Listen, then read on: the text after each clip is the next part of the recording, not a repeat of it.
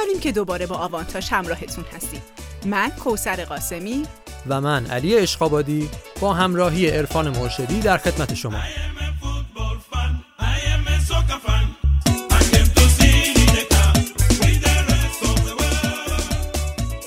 تو قسمت قبلی کمی از زندگی فوتبالی جورج و آ و ماجراهای سیاسی عجیب لیبریا رو گفتیم. در آخر هم به بعضی از اتفاقاتی پرداختیم که بین وعا و مردم کشورش اختلاف انداخته بود. حالا بشنویم ادامه داستان.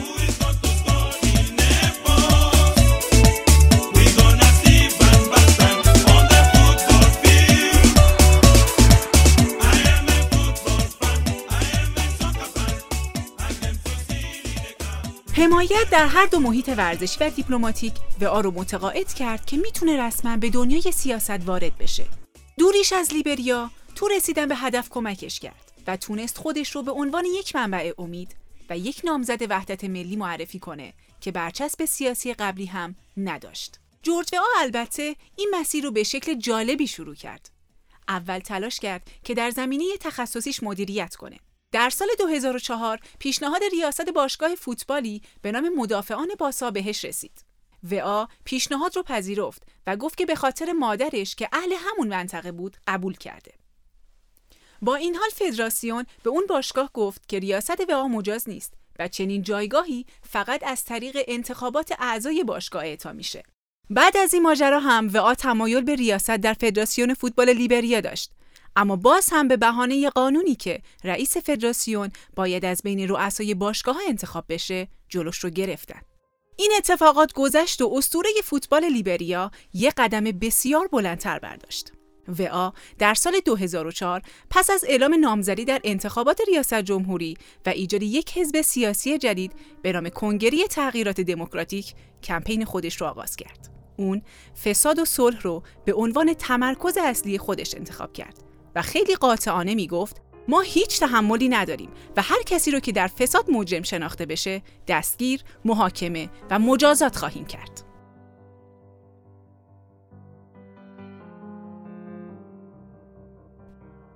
مهمترین انتقادی که اون زمان به وعا شد نداشتن سواد کافی و ناتوانی در درک واقعیات دیپلماسی جهانی و پیچیدگی های محلی بود. وعا به شکل عجیب و جنجالی با خرید گواهی از یک مؤسسه آموزشی گمنام در ایالات متحده به این اتهام پاسخ داد. مدرکی رو از دانشگاهی رو کرد که دامنه اینترنتیش یک سال قبلتر بسته شده بود. در میان 22 نامزد انتخابات ریاست جمهوری سال 2005 وعا از همه جوانتر بود.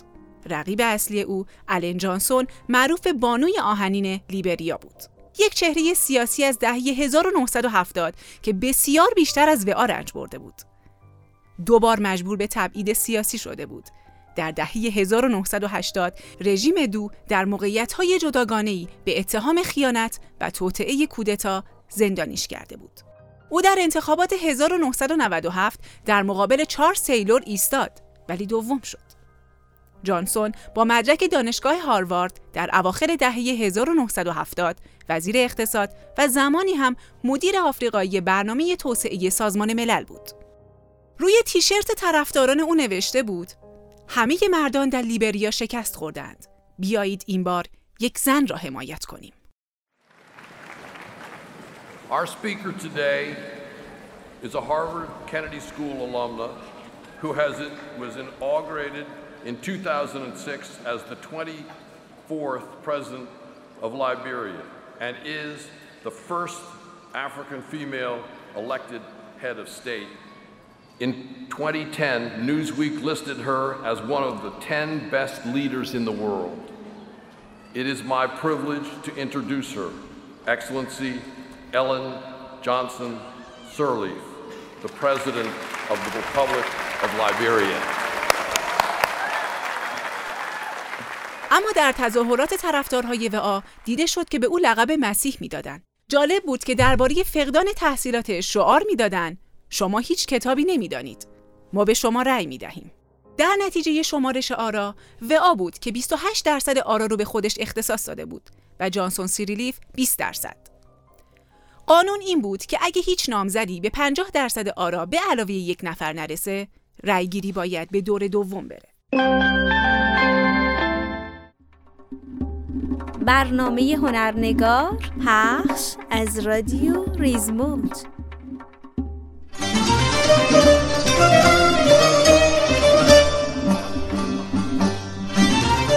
هنر به شادی دلهای ما بکار نکو کسی که به کوی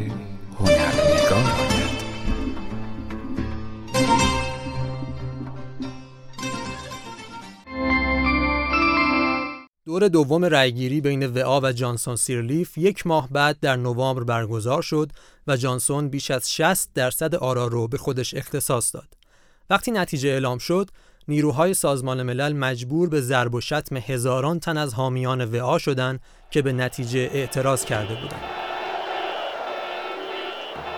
وعا در ملع عام از پیروانش خواست تا خیابانهای منروویا رو ترک کنند و گفت نیازی به گریه نیست زیرا انتخابات رو از دست ندادیم. نکته ای که از دست وعا در رفته بود این بود که طرفدارانش عمدتا جمعیت جوان مرد بودند. تصویر مردانه وعا ارتباط کمتری با جمعیت زنان داشت. در جامعه ای که توش حملات خشونت آمیز به زنان کاملا عادی بود وعا اصطلاحاً دچار نابینایی فرهنگی شد. الن جانسون سیرلیف برعکس رأی زنان یعنی حدود 50 درصد از جمعیت لیبریا رو داشت. وقتی نتیجه اعلام شد وعا مدعی تقلب انتخاباتی شد ولی این اتهام نادیده گرفته شد و چند هفته بعد وعا اعلام کرد که نتیجه رو پذیرفته. به نظر می رسید که صدای جورج وعا به راحتی خاموش شده باشه. اما کسی که نلسون ماندلا به عنوان نماد غرور آفریقایی معرفیش کرده بود در نقش چهره خوشبینی برای ملت ایستاد و کوتاه نیومد.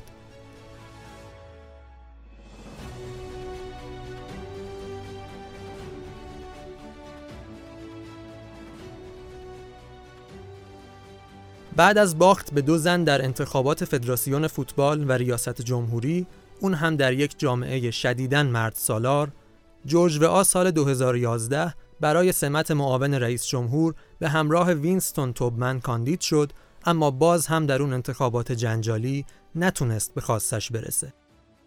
سرانجام ورود به سنا به عنوان نماینده بخش مونتسرادو می‌تونه نخستین پیروزی سیاسیش لقب بگیره.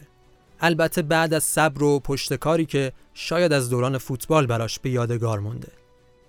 عضویت در سنا راه رو برای پیشرفت جورج و باز کرد و این مرد سال سابق فوتبال جهان بالاخره تونست در سال 2017 با پیروزی در دور دوم انتخابات مقابل جوزف بواکای معاون وقت رئیس جمهور به آرزوی دیرینش برسه و با هدف تغییرات دموکراتیک روی صندلی ریاست جمهوری کشورش بشینه.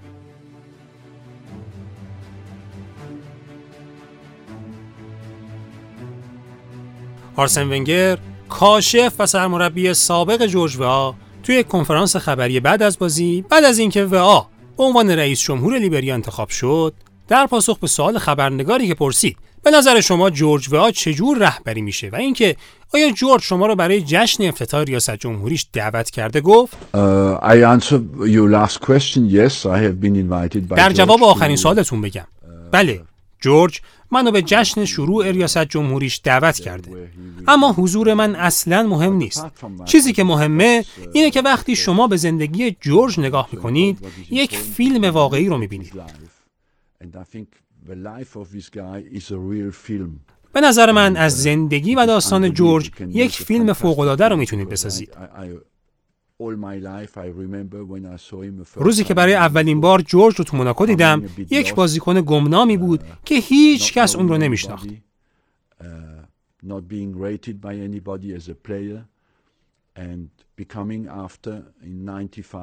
اما تو سال 1995 تبدیل شد به بهترین فوتبالیست جهان و امروز رئیس جمهور کشور شده.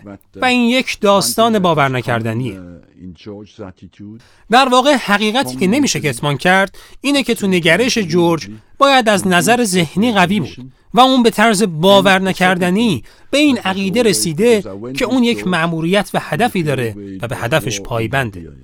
یادم زمانی که در لیبریا جنگ بود همراه با جورج به کشورش رفتم و شاهد بودم که چقدر برای کشورش تلاش می‌کنه. به نظرم جورج الگوی خوبی برای همه فوتبالیستای دنیاست.